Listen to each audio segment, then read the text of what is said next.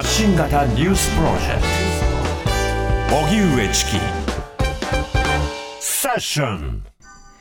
JAXA のロケット実験場で爆発火災。今日午前秋田県能代市にある JAXA のロケット実験場で燃焼試験中のエンジンが爆発し火災が発生しました。燃焼試験を行っていたのは JAXA 宇宙航空研究開発機構が開発中のロケットイプシロン S で想定では119秒燃焼する予定でしたが点火から57秒で燃焼異常があったということです。イプシロン S は運用中のイプシロンの後継機で国際競争力のさらなる強化を目標としています。この火災で地元の消防車など8台が出動し消火活動に当たりましたが怪我人がいるという情報は入っていません。それでは JAXA ロケット実験場でエンジン燃焼試験中に爆発。えこちらのニュースについては科学技術ジャーナリストの松浦真也さんにお話を伺います、はい。松浦さんこんにちは。はい、こんにちは。お願いします。こんにちは。よろしくお願いします。よろしくお願いします。さて今回実験していたイプシロン S これはどういったロケットなんでしょうか？えーとですね、まあ、あの今、日本はですね、このイプション S とそれから H3 というロケットを開発してます。はいで H3 で大きい方ですね、何トンというような大きなロケットえー衛星を打ち上げて、それから小さい方はイプション S で打ち上げるという、なんていうか、大小に2つでこれから20年ぐらいの打ち上げ需要を賄おうという、まあ、そういう計画を立ててます。その小さい方のロケットです。うんそので小さい方のロケットそのよ用途というのはどういった違いがあるんですか？えーっと一つはあの、なんでしょう、あのひもちろんだからろ500キロ、600キロぐらいの割とち、割とち、まあ、今なの段階ではち小さめの衛星ですね、うんうん。それからもう一つはですね、さらに例えば1キロとか10キロとか、そういうもっと小さな衛星をまとめて多数打ち上げるという、おその2つの目的を、あのまあ、役割を果たそうという、そういう目的で作ってます。うんなるほど。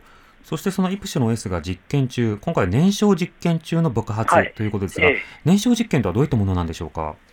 えーっと、イプション S はですね、3段式のロケットで、その3段が全部固体推進剤という、あの液体ではなくて固体の、なんでしょう、燃料というか、こはいなんで打ち上げるというロケットなんですね。うんで今回爆発したのはその2段目で、でこれは実はしあの新規開発ではね、新しいものではなくて、今使っているイプシロンの改良型でした。はいで、ええで燃えで実際にそれを地上で燃やしてみて、性能がちゃんと出てるかを見たり、測ってみたり、あるいはその実際に何かあの燃やしてみて何か不具合が出ないかというようなことを試すというのが燃焼試験の役割です。うんなるほど。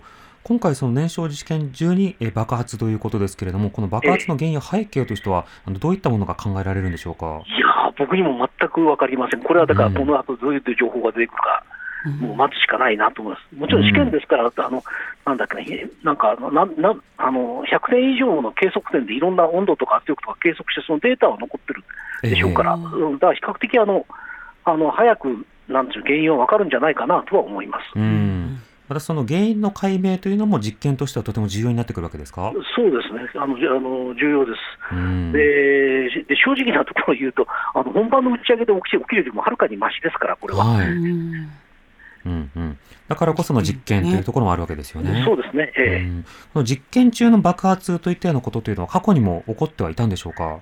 えーとですね、過去ですとですね、あの固体ロケットの場合は、今回のような固体も推進剤のロケットの場合はですね、あの作るのにのかなりノウハウが必要なんで、開発の初期、1950年代、60年代は結構こういう爆発事故があったみたいです。あったみたいというのは、当時は当時は東大の研究でやってやってますから、ええ。ああんまりニュースにならなかったんですよね。ほええ。うなるほど、えーとええ。ただし、あのー液体ロケットではさですね、あのー30年ぐらい前、えあの LE7 っていう日本で初めての大型の液体水素、液体酸素エンジンを作ったときに、やっぱりエンジンが何回も爆発事故を起こしてます。うーん。なるほど。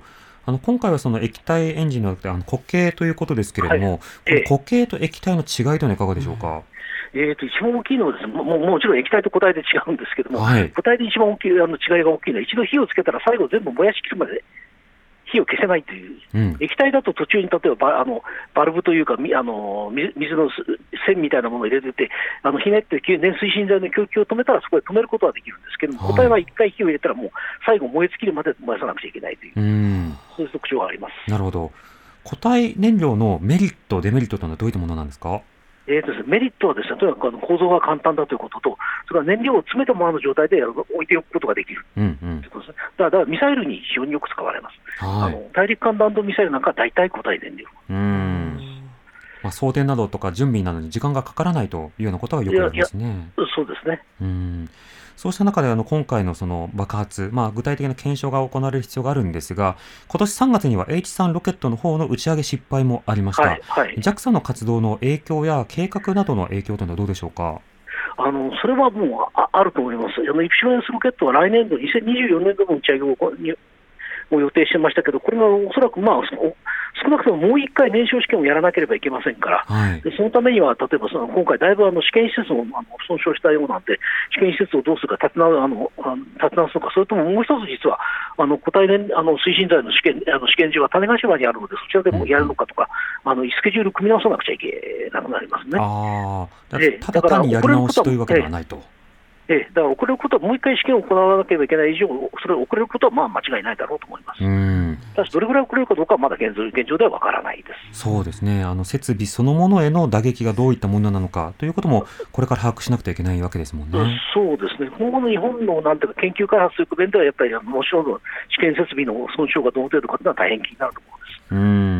そうしますと、まあ、今後のさまざまな打ち上げなどにもこう影響してくると思うんですが、あの衛星の打ち上げビジネスなどの需要というのは今増えている状況なんでしょうか？えー、と増えてますね、特に小型衛星の需要というのはやっぱり増えてます。うん。で小型衛星を打ち上げるためにあののなんていうんでしょう選択肢として2つあって、はい1つは大きな大きなロケットにたくさんあの相乗りして打ち上げるというやつですね。うんうんでこれは今、あのアメリカのスペース X なんか、ライドシェアという名前では割と派手に展開してまして、実際に実績を上げつつあります。はいで。もう一つは、ちあの一つ一つの衛星に向けて小さなロケットを新たに開発して打ち上げようという行き方がありまして、こちらはやっぱりあのアメリカとかニュージーランドのの Rocket Lab という会社がやっぱり Electron という小さなロケットを作って、こちらも今、実績を積み重ねているというかのところですね。うんうん、これあの、どちらかの手段にこう限らないというのは、やはりそれぞれのやっぱりメリットというのがあるんでしょうか？あのメリット、デメリットあります。うん、あの大きなロケットのメリットというのは、大きなロケットだと、キログラムあたりの、つまり重量単価あたりの打ち上げの,、ね、あのこお値段が安くなるんです。はいはい。であだからだからたくさん集めて一気に打ち上げると、割と安く打ち上げることができる、ちうん小さな衛星をですね。うんうんでで小さな衛星をあの一気あのなんという小さなロケットを打ち上げるというのは、軌道を選ぶことができます。うんどの軌道に放り込むかというの。例えば、あの大きなロケット1回に打ち上げると、結局、例えば何十機かの衛星が同じ軌道に入るんですけれども、うん1機のロケットで1機の衛星を上げると、例えばどどの機能でに入れるかというのは選ぶことができる。コースを選びやすい。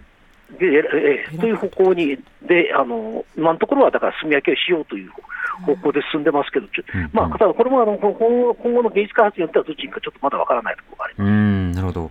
それ JAXA だけではなくて、今、民間の企業なども含めて、あのいろんな開発を進めている状況ですが、まあ、それだけ衛星というものの役割というのが、ますます増えているということになるんでしょうか？あの増えてますよね。あの皆さんあのあれ、なんだっけあの、ウクライナの例えば戦争の場合でも、例えば今もう、例えば今、ウクライナで何が起きてるかを衛星で、あの我々自身が見ることができるようにななりつつあるわけですよね。ええで、実際に例えばあの、ロシアがやった虐殺の証拠というのは衛星でばれちゃったみたいなのがありましたよね。ええうん。衛星写真でばれてしまったというのが。ででもうすでに実は地球上のあのすべての地面を1日1回撮影するという仕組みが、しそういうベンチャーが動い動いてます。すべての地面を1日1回。いえ、あのこれもあのあのあのプラネットラボというアメリカのベンチャーがもうそういう状況を作っちゃってますから、はい。でこれからおそらくだから衛星から地球を見た観測データが山のようにあの地球にだからデータが送られてくる時代って来るだろうと。うん。なるほど。それがもう僕らの生活にはもうもうすぐこれから影響してくるんじゃないかと思います。なるほど。じゃあ、あの、もう地球丸ごとモニタリングをし続けられているというような格好になるわけですか？うんそうですね今、ま今もう本当にそういう状態になりつつあります。これから10年ぐらいで完全にそうなるでしょうね。うーん。なるほど。そうしたときにどういった社会を作っていくのかということも私たちは考えていかなくてはいけないですね。はい。松浦さん。まね。はい。あの、ぜひまた、あの、そうした、あの、今後のことについて考える特集もよろしくお願いします。お願いしはいよろしくお願いします。お待ちしてます。はい。えー松浦信也さんにお話を伺はいい、ました。ありがとうございました。荻上チキ